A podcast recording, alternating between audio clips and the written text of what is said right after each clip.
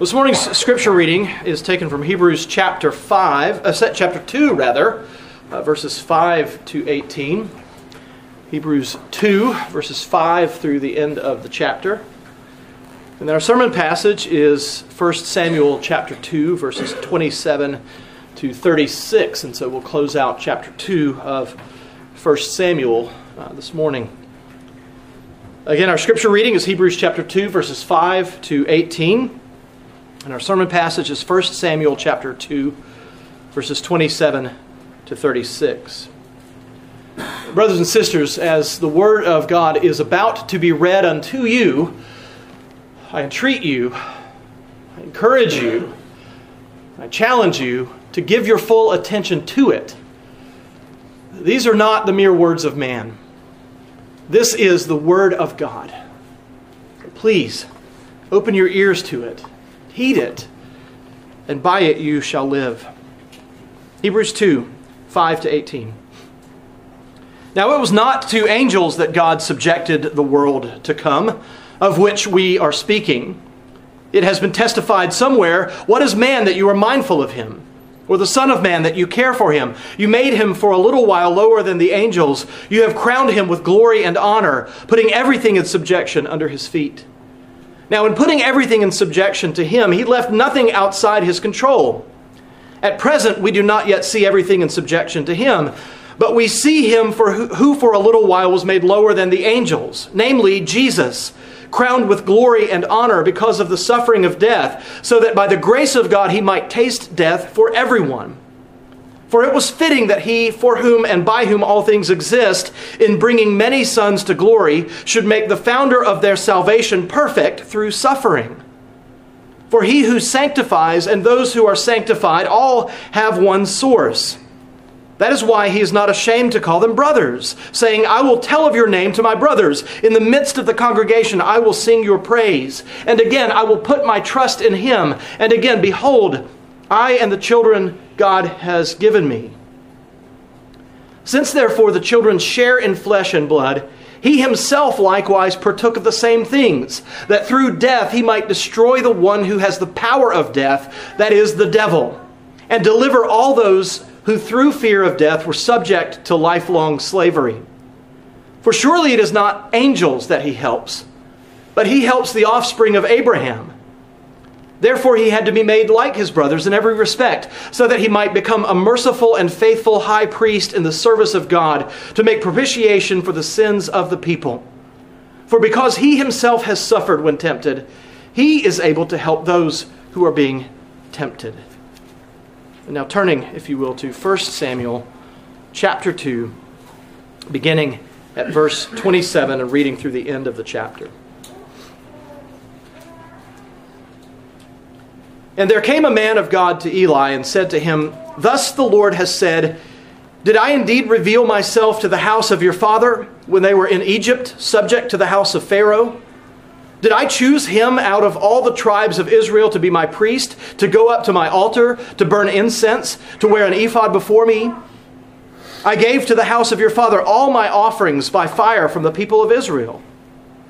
Why then do you scorn my sacrifices and my offerings that I commanded, and honor your sons above me by fattening yourselves on the choicest parts of every offering of my people Israel? Therefore, the Lord, the God of Israel, declares, I promised that your house and the house of your father should go in and out before me forever. But now the Lord declares, Far be it for, from me, for those who honor me I will honor, and those who despise me shall be lightly esteemed. Behold, the days are coming when I will cut off your strength and the strength of your father's house, so that there will not be an old man in your house. Then in distress you will look with envious eye on all the prosperity that shall be bestowed on Israel, and there shall not be an old man in your house forever. The only one of you whom I shall not cut off from my altar shall be, the, shall be spared to weep his eyes out, to grieve his heart and all the descendants of your house shall die by the sword of men. And this that shall come upon your two sons, Hophni and Phinehas, shall be the sign of you. Both of them shall die on the same day. And I will raise up for myself a faithful priest, who shall do according to what is in my heart and in my mind. And I will build him a sure house, and he shall go in and out before my anointed forever. And everyone who is left in your house shall come to implore him for a piece of silver or a loaf of bread, and shall say, Please put me in one of the priest's places, that I may eat a morsel of bread. Thus ends the reading of God's most holy word. Let us pray. Our gracious God, we have read your word, we've heard it. We pray for your blessings upon what we have heard, that it would take root in our hearts, and that it would bear fruit in our lives. We pray, O oh Lord, that your word would continue its work under the guidance of the Spirit to transform our minds, to shape us, to make us more like Jesus Christ, to conform us to his image. And so we pray, dear Lord, that you, by your Spirit, would now teach us from your word. We pray for the preaching of your word, for the one who preaches and the ones who hear.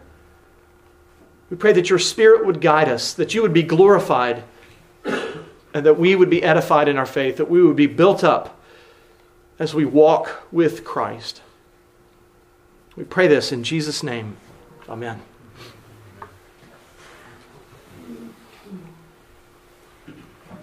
Now, in the previous passage in 1 Samuel chapter 2, we uh, were there a couple of weeks ago, and so you may remember that the author of the book took some time to detail the sinful behavior of the sons of Eli, the high priest. His sons, Hophni and Phinehas, served as priests in the tabernacle, and we read about how they abused their positions and they took advantage of God's people. In that previous passage, the author of the book wouldn't even mention these two sons by name. But he did take the time to refer to them as worthless. They had lain with the women who served at the entrance of the temple. They stole food from the people's sacrifices. They threatened people who refused to give them the choice cuts of meat. But ultimately, in doing all of these things, ultimately their sin was against the Lord. They dishonored God by treating offerings contemptuously. They dishonored God by taking that which belonged rightfully to Him and they accrued it, they, they built it up for themselves. Well, reports of Eli's sons' behavior had spread abroad, as verse 24 says. And the end result was that they had brought ill repute upon the house of the Lord, and they were beginning to lead Israel astray. And the evidence of them being led astray, all of Israel being led astray because of Eli and his two sons, will be revealed to us in chapter 4 when the people say, Let us take the ark into battle against the Philistines. Now, Eli, it's true, he tried to warn his sons against their behavior, but it was too little too late. They did not heed his warning, nor was his warning uh, really given in good faith. And for this reason, they would be punished by the Lord. Verse 25 has these harrowing words But they would not listen to the voice of their father, for it was the will of the Lord to put them to death. And so it's the case with Hophni and uh, Phinehas, just as it was the case with Pharaoh, that Pharaoh hardened his heart and the Lord hardened his heart. Hophni and Phinehas, their hearts were hardened. They were engaging in behavior that resulted in their hearts being hardened toward the Lord. But we can also say that it was the Lord's will. That He hardened their hearts. It was His will to put them to death because they were, we might say, an abomination before the Lord. Now, in our passage this morning, a man of God, an unnamed prophet, comes to Eli and prophesies the doom of Eli's house as priests before the Lord. And so you might read this, you read our passage this morning, and you may think to yourself that God seems to be saying in our passage that he's changed his mind. Verse 30 says, I promised that your house and the house of your father should go in and out before me forever. But then in verse 33, he says, And all of the descendants of your house shall die by the sword of men. Again, it seems like God has changed his mind. But we must understand that he will not allow his name to be slandered, and though he is a long suffering God, he will not allow his people to suffer for long at the hands of wicked men. As we work our way through the passage today, I would ask you to consider this. Though turmoil and tragedy often befall God's people, God brings about a resolution to our troubles through Jesus Christ, our great high priest. Though turmoil and tragedy often befall God's people, God brings about a resolution to our troubles through Jesus Christ, our great high priest. I've gone alliterative for you again today. It's rare, don't expect much of it in the coming weeks and months and years. But today we're going to be talking about the three R's, not the ones that some of you might have learned uh, years ago when you were younger, but these three R's are revelation, revocation, and resolution. And those are the three points of the sermon today. The first point, revelation. The second, revocation. And the third, resolution. So let's turn now to the first point revelation. As a descendant of Aaron, Eli rightfully held the position of high priest, along with his sons who were priests in the tabernacle. We've already had that established for us uh, in uh, 1 Samuel. You may remember that God ordained Aaron and his sons to serve as priests, telling them back in Exodus chapter 27, verse 21 In the tent of meeting, outside the veil that is before the testimony, Aaron and his sons shall tend it from evening to morning before the Lord. It shall be a statute forever to be observed throughout their generations by the people of Israel. And in the opening verses of our passage, verses 27 and 28, God reminds Eli of that revelation that he had made to Eli's forefather Aaron of how he chose Aaron and his sons to become the priestly line from which all other priests would follow. God chose Aaron and his sons out of all of the tribes of Israel to be his priests, to carry out the God ordained priestly duties. And God also promised Aaron his sons and his sons that they would be provided for through the offerings of God's people. That was a part of it. And it's something that has been established in the Old Testament as well as in the New, though the priesthood has been done away with, that the, the laborers deserve their wages, so Paul says in the New Testament. But Eli and his sons were not satisfied with what God had provided for them. And as we saw a couple of weeks ago, they took for themselves the portion of the sacrifice that belonged to God. God said specifically, the fat of the offering belongs to me. And that's exactly what Hophni and Phinehas, and by uh, an indirect way, Eli took from the Lord. The prophet of God reminds Eli of his revelation to Aaron, but then he reveals something else to Eli, something new that perhaps Eli doesn't realize about it. God knows what Eli and his sons have been doing.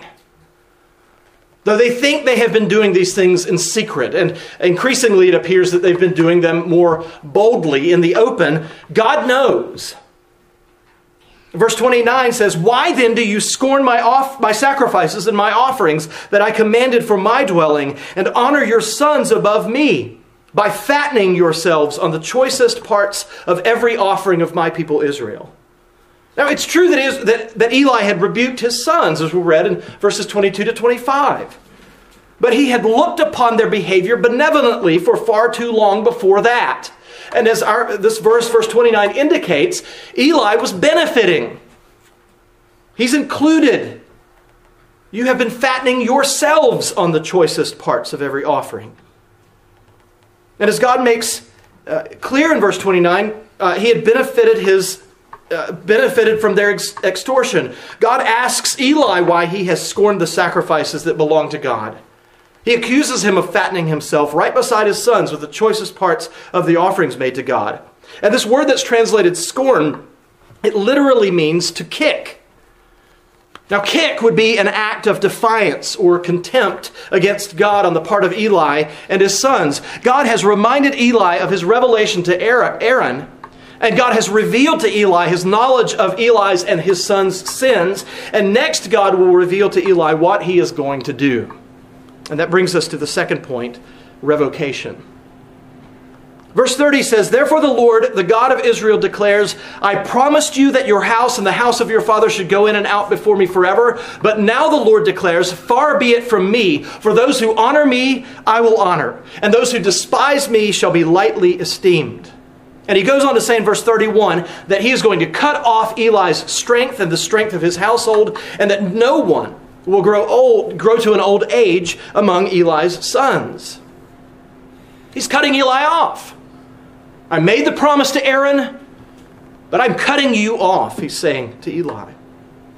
Now, this cutting off of the house of Eli, this revocation of the priestly duties of Eli and his sons, it doesn't mean that God has changed his mind, is now breaking his promises to Aaron. That may seem uh, to be the case, but that's not what it means. One commentator writes the promise of priestly service forever was conditional upon faithfulness on the part of, of, of a family, of the family, a condition which applies to God's promises even when it's not explicitly stated. God makes it clear in verse 30 that because Eli and his house have distorted, uh, dishonored the Lord, he will dishonor Eli and his house. Eli and his sons have annulled the promise to Aaron as it pertained to them, to the house of Eli.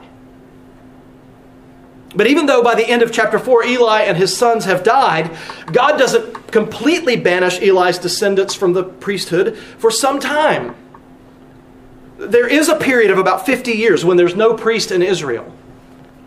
Samuel effectively functions as a priest during that period. And then Abijah, a descendant of Eli's, is mentioned in 1 Samuel chapter 14, verse 3, as being with Saul and wearing an ephod, which means that he had assumed the duties of the priesthood. Abiathar, another descendant of Eli, served as high priest during the reigns of both, both Saul and David.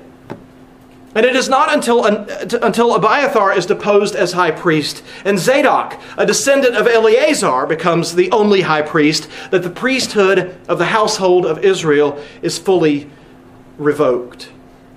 And that would be some 150 years after God speaks through this prophet to Eli.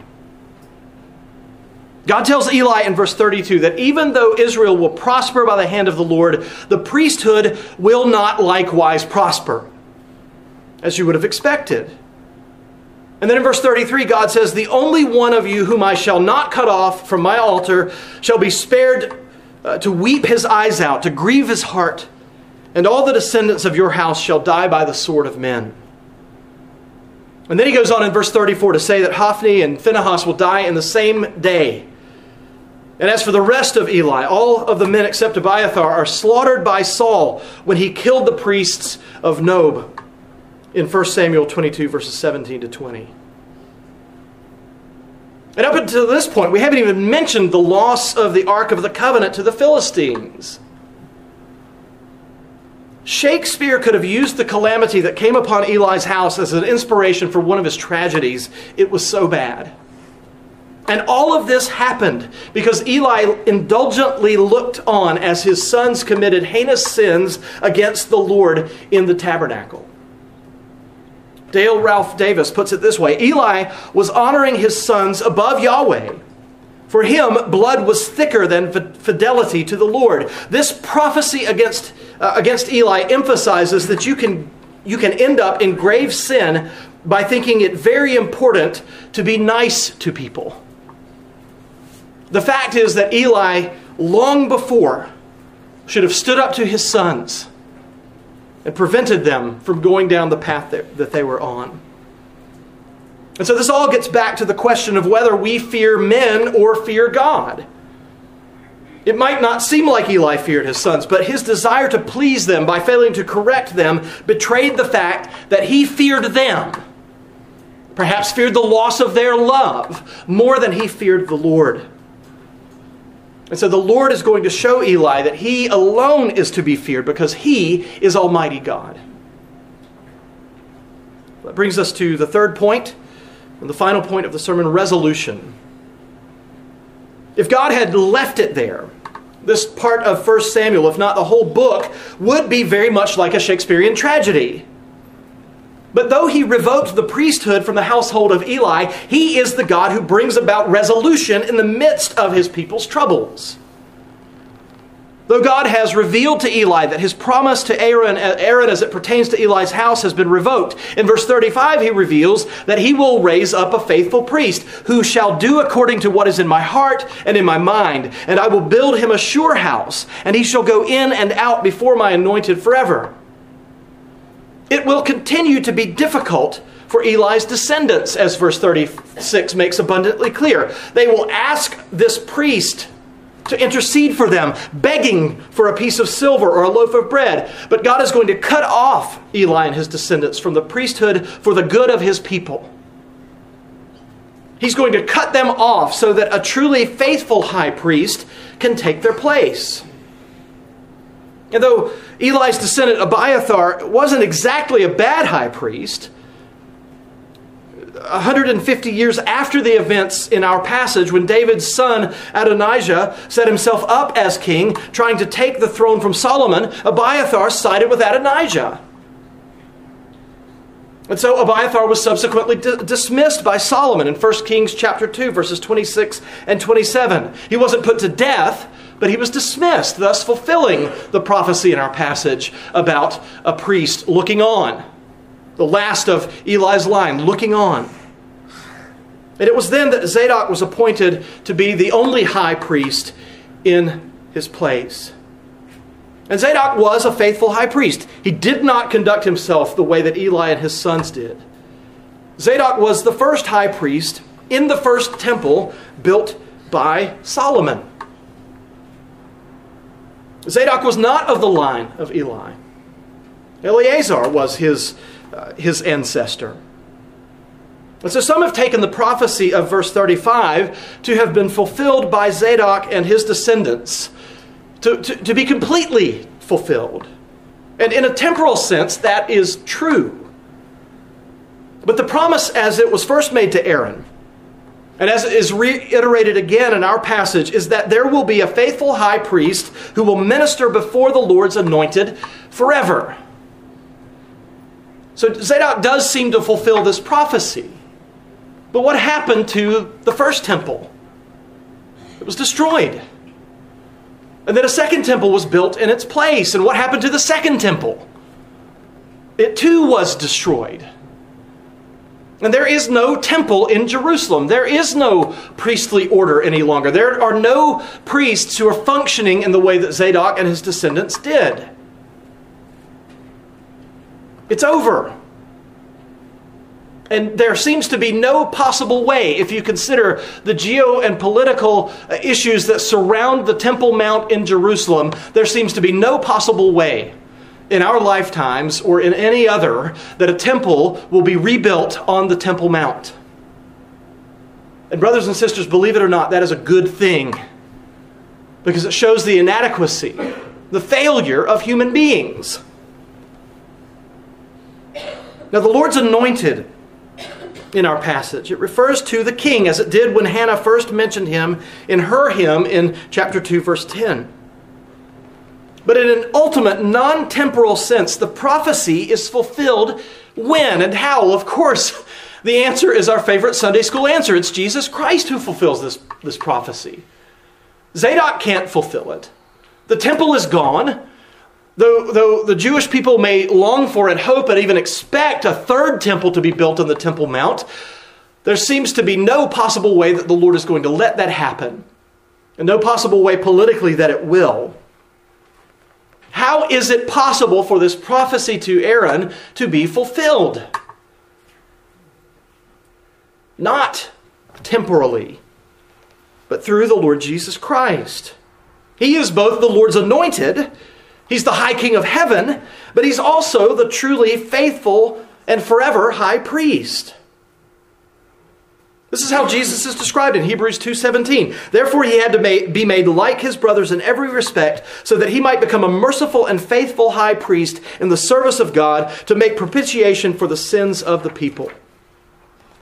As the book of Hebrews makes clear, even the high priest, including Zadok, had to make a sacrifice for his own sins. But Jesus is greater than even the greatest high priest of the Old Testament by being like us in every way except that he never committed a single sin.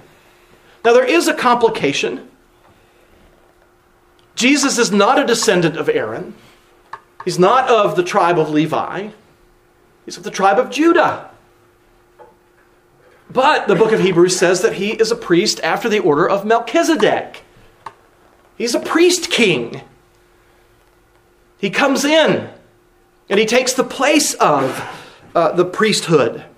And so the high priesthood has been, and it continues to be, discontinued here on earth. And that's okay.